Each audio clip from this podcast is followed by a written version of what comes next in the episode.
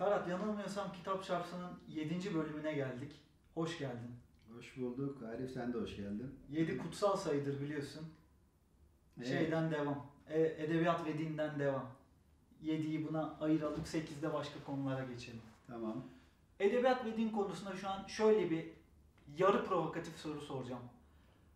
Bu İslam toplumları neden geri kaldı? İşte içtihat falan dedik ya bir önceki bölümde. İşte toplumun geri kalış sebebi olarak İslam'ı öne süren baya bir modern pozitivist artık ne diyorsan düşünce var. İslam'ın içinden düşünen diyelim bir sürü entelektüel yetişmiş. Yo İslam'ın dışında da yani Ama icat- suçlayıcı onlar. Diğerleri İslam'ı bir fark şekilde... etmez. Evet. Suçlayıcı olanlarınkini varsay. Tamam. O suçlayıcı olanlarınkini edebiyat alanına aktarırsak sence romanın batıda doğmuş bir tür olması ve batılı romancıların genel olarak başarılı addedilmesi, kanonik metinlerin batılı genellikle metinler olması da sence İslam ve Hristiyanlık arasındaki e, farktan kaynaklanıyor olabilir mi? Sence Kesinlikle oradan kaynaklanıyor. neden? Provokatif bir soru değil aynı fikirdeyim. Ha neden? Çünkü Cevaplarımız farklı olabilir sadece. e, ilk aklıma gelen şu aslına bakarsan roman bir tür e, itiraftır. Hı hı. Değil mi? Yani kendine e, kendinde olanı itiraf etmek için e, çok elverişli bir alan değil mi? Yani büyük yazarların birçoğu da zaten diyorlar ya ilk kitap otobiyografiktir, yarı otobiyografiktir diye. Tam da bu noktada İslam e, pratiği ile Hristiyanlık pratiği arasında çok e, iki toplumu kültürel olarak zıt yönlere savuran fenomenler var. Mesela Hristiyan pratiğinde günah çıkarma denilen bir mevzu var herkes bilir. İslam'da günah çıkarma yoktur. İslam'daki bunun ilk düşümü tövbedir. Dolayısıyla Müslüman dünya yapıp ettiği tuhaflıkları kamusal alanda yahut da başka birisine asla itiraf etmez. Allah'la arasında o meseleyi başka bir e, şeyle hmm, ne diyelim ayinle tövbeyle çözer. Yani bu romanı nasıl doğurur çok bariz değil mi yani? Hı hı. Çok açık bir şekilde. Dolayısıyla sorduğun soru bence iki toplumun, iki dinin toplumların kültürel dokusunu inşa etmesindeki farkından kaynaklandığını söyleyeyim. Elbette ki orada doğmalıydı. Elbette Böyle bir doğmalıydı. Günah çıkarma pratiği üzerinden bir açıklama var. Evet var. Zaten. Bana da ait değil. Doğru söylüyorsun. Var öyle bir açıklama Ben var. buna bir de genelde çok konuşulmuyor. Bu da çok orijinal bir düşünce değil ama şunu ısrarla eklenmesi gerektiğini düşünüyorum. Bence Hristiyanlık ve İslam arasındaki Hristiyanlık lehine e, en azından roman bağlamında olan farklardan bir tanesi de bence kutsal kitapların yapısal farkı. Yani İncil'in bir roman kahramanı olarak Hazreti İsa'yı anlatırken İsa şunu yaptı, bunu yaptı, acı çekti vesaire vesaire. Yani bir kahramanı var. Başından geçenleri anlatan bir formatı varken İslam'ın kutsal kitabının anlatıcısı baya baya bildiğimiz Tanrı. Evet. Böyle olunca karakteri yok. Yani bütünlüklü bir sistem kuruluyor. Yani davranışlarından ders çıkaracağımız İsa gibi bir figür Kur'an'da yok. O şey üzerinden, siyer Harika. üzerinden gelebiliriz Harika, sadece. harika. O da çok şey. Sen ama- hikayeyi Allah anlatır diyorsun kardeşim. Evet. Çok güzel. Öbüründe de tamam İsa'nın tanrısal Aslına bakarsan ama bunu bütün sanat dallarına da yayabiliriz. Yani şu meşhur sahne vardır. Ee, Michelangelo'nun e, Musa, dikiş diken Musa heykeli var bilirsin. onu bilmiyorum. Dikiş diken Musa diye böyle çok realistik yani birebir e, eğip bükmeden gerçekliği bir heykeli var. Musa'nın heykeli bitirdikten, Michelangelo'nun heykeli bitirdikten sonra Musa'ya konuşmayı buyurduğu söylenir. Ha, o kadar ha. gerçektir ki. Doğru doğru konuş artık diyor. Konuş Doğru. artık falan. Bu e, Afrikalı Leo kitabında Emin Noğluof'un bir sahnesine yansıyor. Afrikalı Leo denilen kahraman Papa ile böyle bir e, münakaşada bulunuyor. Bir konuşuyorlar, bir diyalog geçiyor arasında. İşte diyor sizin dininizde resim yapmak, heykel yapmak yasaktır. Evet diyor biz Tanrı'yı taklit etmeyi diyor. Ona şirk koşmak gibi algılarız. Bu da böyle şey olur mu ya diyor. Bilakis diyor Tanrı'yı yüceltmektir. Bu yar- yarattığı kulları bu kadar iyi çalışıyorsa falan. Bu aslında Tanrı'nın yüce bir varlık olduğunu gösterir. O da bunu söylüyor işte. Michelangelo Musa heykeline yürümeyi söylediği doğru değil mi diyor. Hı hı. Orada Papa'nın da güzel bir cevabı var. Diyor ki e, bir insanın yaşamına ve ölmesine karar veren hükümdar kendini daha büyük bir cüretle Tanrı'nın yerine koymuş olmaz mı diye o da güzel bir cevap veriyor. Dolayısıyla senin dediğin doğru yani İslam'ın ürettiği entelektüel dünya, kurgu dünyası diyelim yani resim, e, edebiyat, hikaye daha çok kıssadan hisse şeklinde e, yani ta, nihayet anlattığın hikaye abi Tanrı'nın büyüklüğüne götürmeli seni. Yani bu dünyanın Tanrı'nın kurguladığı şekliyle algılamana yol açmanı anlatılan hikaye. Buna yöneliktir bir sürü hikaye yani. E, şeyden tut işte Şehrazat'ın Binbir Gece masallarından tut tabi orada bir takım doğu, pagan falan şunlar bunlar da var da nihayet İslam'ın ürettiği hikaye ile Hristiyanların ürettiği hikayenin romanın, anlatının, kurgunun farklılığı dediğin gibi kutsal kitapların dili aynı zamanda işte iki din arasındaki pratiklerden de kaynaklanıyor. Peki Dur. İslam'daki en azından doğrudan bir biçim önermese de veya bir tür önermese de Biçimi dayatıyor İslam. tamam. Yani Bu- yazdığın kitaba şöyle başlamalısın, böyle bitirmelisin, şunu anlatmalısın, çizdiğin resim şöyle olmalı diye biçimi diretir. Evet. O yüzden bu anlamda Dayatır. bu anlamda bir farklılıklara izin vermese de İslam'ın içindeki meselleri modern anlatılar inşa ederken faydalanmak üzere e, verimli görüyor musun? Sence nasıl İslam'ın kendi meseleleri? Çünkü güzel hikayeler var İslam'ın içinde. Ya abi bu çok denendi. Yani Orhan Pamuk'un bütün kitapları. Gibi Evet, mesela. bu İbn Arabi'den alıntılarla doldur. Ya bu böyle cılkı çıkmış, çiğnenmekten aşılmış bir konu. Yani Kürt arkadaşlara da buradan söyleyeyim edebiyatçılara ne olur bıraksınlar artık şu memuzun mevzusunu yani her roman oradan esinlenmek zorunda değil. Yani tamam eee, alalım da bunlar çok yapıldı yani. Anlatabiliyor muyum? Yani tasavvuftan alınan hikayeleri oraya monte etmek falan. Bu, buradan bir şey çıkacağını zannetmiyorum. Yani çık, ya çıkar elbette. Çok satılır. Yani hala eee, neydi bu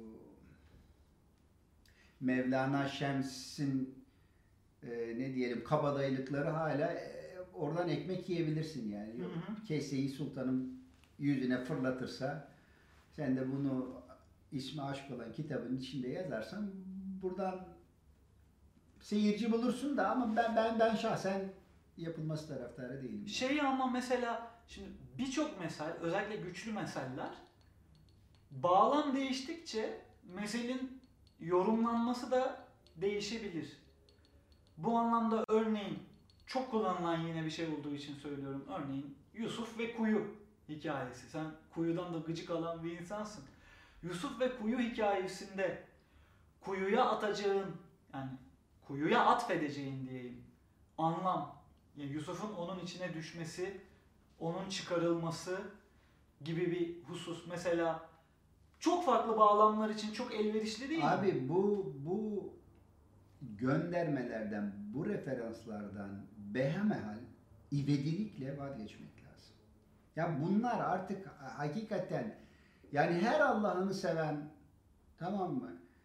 Ee, kitabının başına filanca tasavvuf kitabından yok aramakla bulunmaz bulanlar ancak arayanlardır falan böyle hani insana hoş gelen bu tür kuyu, Yusuf bilmem ne meselelerine referans yapılması yaptılar bunu. Yedirdiler. Tamam teşekkür ederiz. Bitti. Bak illa Yusuf kuyu ya kafayı takmışsan İbrahim'in oğlunu kesmeye götürmesini kafaya takmışsan provokatif olabilirsin buralarda. İbrahim şizofrenin tekiydi kardeşim. Kimse çocuğunu kesmez diye bir şey kurgulayabilirsin ama diyelim ki yani o kadar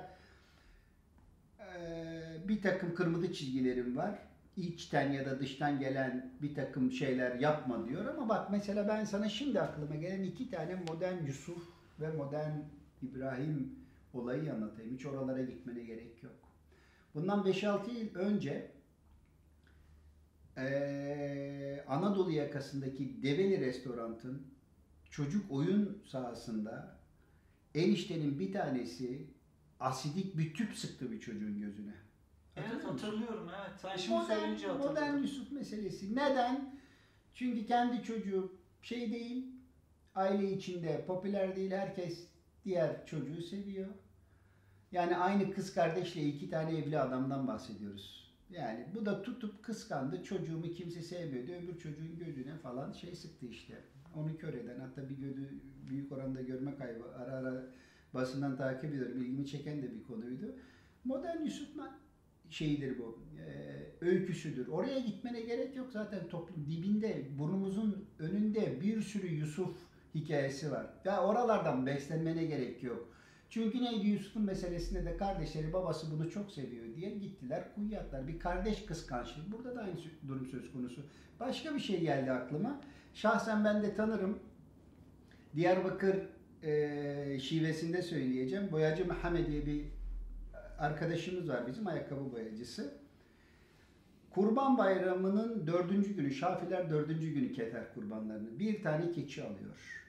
Tamam mı? Diyarbakır'ın şehitlik semti denilen bir semtte oturuyor. Çok e, yoksul bir semttir. Yani m, nasıl diyeyim sana?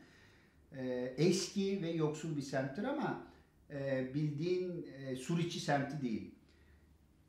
Keçiyi boynuna bağladığı iple mahalleye getiriyor. Ketecek. Bir, yani üçüncü günün akşamı getiriyor. Dördüncü gün keterler şafiler. Neyse aşağıda bakıyor ki o mahallede bir sürü çocuk var. Ben diyor keçiyi buraya bir yere bağlarsam çocuklar taciz edecekler keçiyi. Bırakmayacaklar peşini. Merdivenlerden dama çıkarıyor keçiyi. Dam da dam deriz biz. Yani çatı değildir. Diyarbakır'daki apartmanların bazıları damdır. Şey direğine bağlıyor e, anten direğine bağlıyor. Benim arkadaşım ya Mehmet. Tamam. Bunun çocuğu da aşağıda yokuş bir semttir orası. Onların caddesi yokuş bir cadde. İnternete girip bakabilirsin bu habere. Eski bir tane somyayı, karyolayı ters çevirmişler. Kızak yapmışlar. Orada kayıyorlar. Karmar yok ama. Bahar mevsimi işte yaz bahar her neyse. Kurban Bayramı'nda da bana geliyorsa bundan 6-7 yıl evvel. Çocuğa diyor ki içine bir tane karton koymuşlar kayıyorlar çocuklar böyle yokuştan aşağı. Keçiyi görünce babasının peşinden gidiyor. Babası da diyor gel seversin dama bağlayacağım. Baba diyor son bir kez kayayım arkadaşlarla geleceğim diyor. 7 yaşında çocuk. Hatta ismi de çok güzeldi. Unuttum ismini çocuğun. Güzel de bir çocuk. Babası dama bağlıyor keçiyi. Keçi ipini kurtarıyor. Kendi öz oğlunun üzerine düştü. Keçi de öldü. Çocuk da öldü. Al sana modern İbrahim meselesi. Allah çocuğu kurtarsın diye gökten koçu gönderdi. Günümüzde şimdi yani anti İbrahim hikayesi diyelim. Keçinin bir tanesi çocuğun ölümüne sebep oluyor kurban bayramında. Yani illa referans alacaksan yani bir şeyi bir yere bağlayacaksan Türkiye'de olağanüstü malzeme var zaten. Yani ibret çıkarmaksa mesele İbret çıkarmak da zaten İbretlik çıkarabilirsin. çok şey yaşamış Çok şey. Oralara gitmene gerek yok yani. Bunun üzerine binlerce ilahi yazılmış yani binlerce öykü yazılmış. Sen buradan yürümemen lazım. Burnumuzun dibinde var zaten o ibret hikayeler ve illa böyle açıktan da olmasa yine de işte bir takım böyle inceliklerle birbirine de bağlayabilirsin. Peki hiç mi yani gerçekten Kur'an'ı herhalde okumuşsundur. Bayağı okudum. Ha hiç mi gerçekten yani edebi anlamda sana lezzet veren ya gerçekten insan Abi psikolojisiyle e, edebi anlamda ne kadar lezzet- ya etkileyici bir şey dediğin bir tane mesel yok mu ya? Güzel sesli bir tane adama filanca üzerine çalışılmış bin yıldır üzerinde incelmiş makam okutur ağlarsın. Var yani güzellik tamam mı? Yani o Kur'an meselelerini çok böyle içli bir şekilde oturduğu zaman etkilenirsin. Benim dediğim şey şu. e, din öyle kas katı bir hale gelmiş ki onun müntesipleri, ona bağlı olanlar adeta gerçeklikle kendi aralarına dökülen o maneviyat yüzünden, o curuftur aslına bakarsan, hakikat algılarını kaybediyorlar. Yani dindar bir insanın herhangi bir şey üretmesi mümkün değil. Hmm. Yani ona karşı çıkmadıkça, o tabuları kafasında yıkmadıkça bir, bir mesafe kat edemez. Edebiyatta böyle bir şey. Yoksa oradaki meselelerden etkilerin, güzel meseleler. İşte bundan 100 yıl önce ben okuduğum öyküler işte Cumhuriyet öncesi yazarların Refik Halit Karay okuyorum. Olağanüstü lezzetli bir dili var. Bu başka bir şey. Yani işin estetik boyutu başka bir şey. Filanca tarihte neler yazıldı, hangi metinler üretildi demek başka bir şey. Ya bu edebiyattır demek başka bir şey. Yani düşünebiliyor musun? Newton'un Trinity College'de biliyorsun profesör 1600'lü yıllarda.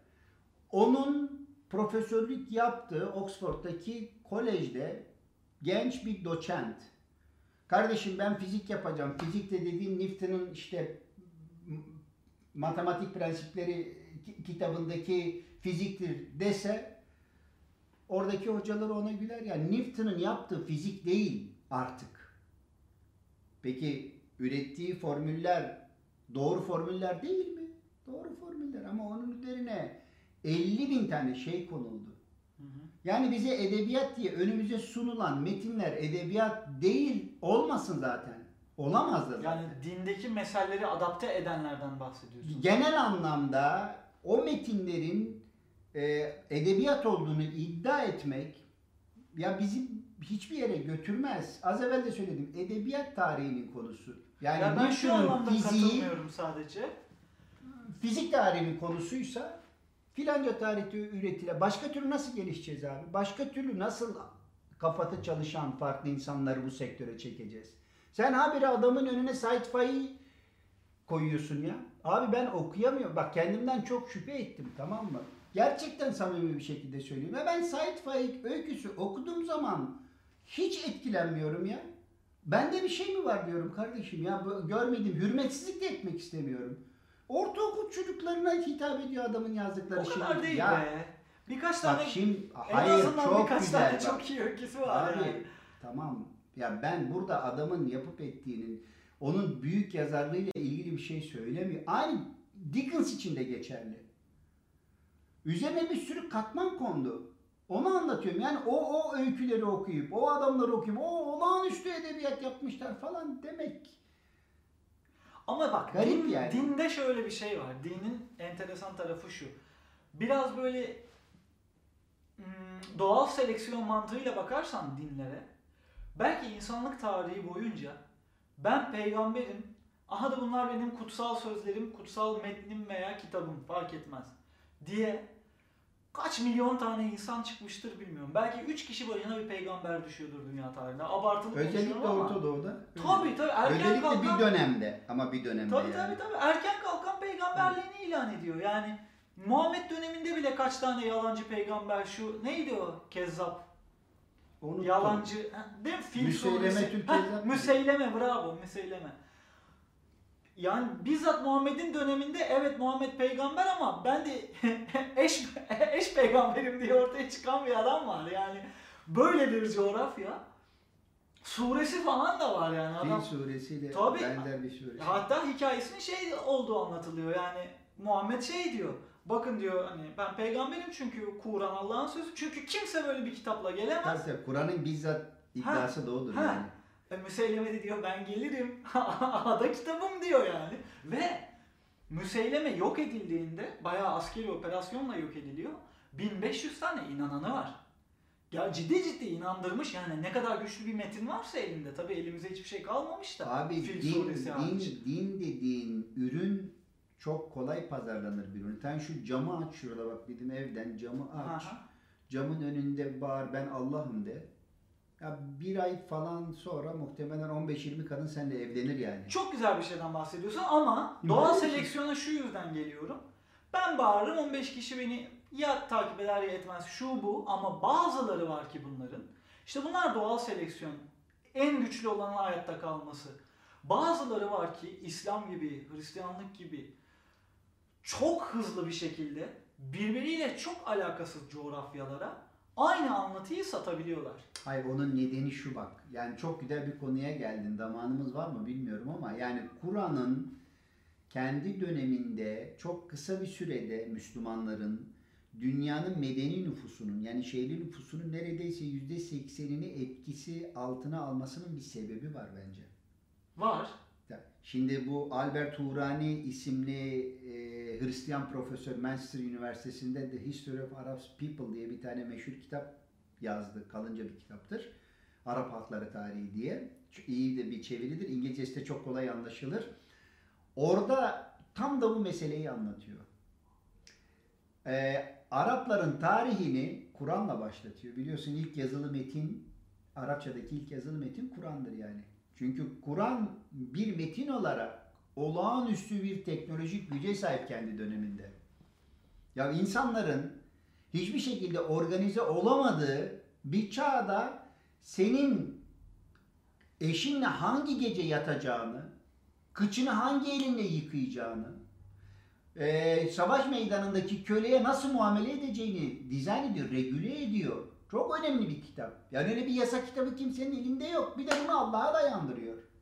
Yani 2 yıl 3 yıl boyunca Kur'an'ın dünyayı kasıp kavurması işte dünyanın bütün zekalarını kendi etrafında toplamasının sebebi Kur'an teknolojik bir metin. Yani Arap kendi çağının çok için- ötesinde. Arap coğrafyası için anlamlı bir şeyden bahsediyor olabilirsin Dünyanın büyük, ama bü- bütün coğrafyalarında Çin'e gidiyor be. Evet, evet, evet. Çünkü E- kitap onlara büyümenin ganimetle mümkün olduğunu söylüyor. Ve bunu dizayn ediyor. sen burada Bak kolay bir şey değildir. 3000 tane adamı savaş meydanında katletmek. Yani cinayet belirli bir noktadan sonra bir işe dönüşür. Onları yok edemezsin teknik olarak. Abi elimde 3000 tane şey var ya. insan var. Kafasını kessen 5 gün sürer. Ama Kur'an bütün bunları bile dizayn ediyor yani. Dolayısıyla çok güçlü bir metin yani. Teknolojik bir metin. Ama belirli bir süre sonra ondan daha üstün teknolojik aletler çıkıyor ortaya Hmm. ve etkisi azalıyor. Yani dünyayı kasıp kavurmasının bence nedenlerinden biri bu. Elinde bir yasa kitabı var. yani ikna gücü, estetik anlamda ikna gücüne bir Hayır bir kullanma kılavuzu gibi. Sana ne yapman gerektiğini, se- senin bütün dertlerini çözüyor. Ya az evvel söyledim ya öldürmeyi, öldürmeyi belirli bir formasyona bağlıyor ya. Bak çok zor bir şeydir öldürmek. Ama Sen gelişkin bir hukuk sistemi olmasını Hukuk sistemi sosyal hayatın çok ince teferruatlarına dair müdahale etmesi bir paket halinde. Bunu yap abi, mevzuyu ortadan kaldır. Bir türlü taşma sapan şeyle ilgilenme. Yürü git. Sana bir yol açıyor. O açıdan Bunu bir söyleme şey. biçiminin bir önemi yok mu? Ya çünkü bunu yapan bu değil ki. Confucius da bir sürü şeye müdahale ediyor. Anlatabiliyor muyum? Ya Ama şimdi o, onun kalıyor. aradan sıyrılmasının tarihsel ve bilmem ne bir türü koşulu vardır. Yani senin dediğin doğru. Nihayet o da bir türü başka kitaplar gibi bir kitap neden öne çıktı? Yani- Tabii bir takım şeyleri vardır. En vardır. basitinden yani insanları ceza ile korkutmak, bu ceza ölümden sonraki ceza da olabilir veya ödülle kandırmak. Hemen hemen herkesin aklına gelebilir. İlk Muhammed'in aklına gelecek Ama değil abi bak bak. Sence burada cehennem tasvirinin muhteşem bir edebi güçle yapılmış olmasının Eyvallah. veya eyvallah. cennet tasvirinde çok insanın neyi arzulayacağına dair bir şeyin çok iyi yakalanmış olmasının bir Onun boyutu yok mu? onun söyleyiş tarzı da cepte. O da bir şeydir. Katılıyorum sana. Edebi bir tarafı da vardır. Va- var olduğunu da görüyoruz yani. Bayağı kafatı çalışan insanlar bunun üzerinde ömür tükettiler yani. Ama mesela Hristiyanlıktan farkı. Hristiyanlık tam, ya Hazreti İsa dediğin adam saf birisi ya. Hiçbir şey bilmiyor dünya hakkında. Komşunu sev. Allah size yardım edecek. Ben senin yerine de şey çekti. Hukuk yok. Miras yok. Hani bu dünyaya dair seküler hiçbir şey dizayn etmiyor ya Hristiyanlık. Zavallı bir adam yani şeyli Betlehemli bir derviş yani gariben bir abi. Muhammed daha farklı, olağanüstü siyasi bir figür. Zaten bu Osmanlı döneminde adamın bir tanesi Hz. İsa'nın Hz. Peygamber'den daha üstün olduğunu dair ispat edip öldürülüyor falan bilirsin yani. Gerçekten de İsa Muhammed'e göre çok daha saf bir figür yani. Hz. İslam'ın peygamberi, İslam'ın kitabı e, rutin rutini çok iyi dizayn ediyor. Anlatabiliyor muyum? Yani kurumsal İslam'ı yaratan Emeviler. Neden? Muaviye yarattı. Neden? Çünkü Şam'da hemen şeyin kenarındaydı. Bizans'ın kenarında ve sürekli e, ataklar yapıyordu yani. Mal devşiriyordu. Anlatabiliyor muyum? Ya bir sürü neden var. Şimdi konuşmuyorum da edebiyata nasıl bağlayacağız onu ben bağlamı kaçırdım yani. Yani toparlayacak olursak sen aslında İslam'la sanat arasındaki bağın çoktan öldüğünü Evet, evet. evet Ve yani geliştirilemez. Geliştirilemez. Bunun gibi yani Ben biraz bu muhabbeti boşa açmış oldum aslına bakarsan. Hayır, sana göre. Şöyle, şu, şu manada yani toparlayalım. Ee, geleneksel edebiyat dairesinde hareket edersen yeni bir şey üretmen çok zor. Bunun örneğini de dinden vermeye çalışıyorum ben. Besleneceğin kaynakta din değil diyorsun. Hayır öyle Gün- demiyorum. Yani din di- dinin içinden sen bir şey üretemezsin. Edebiyatın içinden de bir şey üretemezsin. Çünkü orası kas katı bir yapı. Hmm, Onu söylüyorum ben. anladım. Tıpkı din gibi edebiyat da aslına bakarsan Türkiye'de onu yöneten insanlar tarafından bir kutsal olarak algılanıyor. Bu oldukça zaten akıllı tipleri çekemez. Ayrıca yeni metinler üretemezsin dediğim bu. Eyvallah. Çok teşekkür ederim. Ben teşekkür Hadi ederim. görüşürüz. Görüşmek üzere.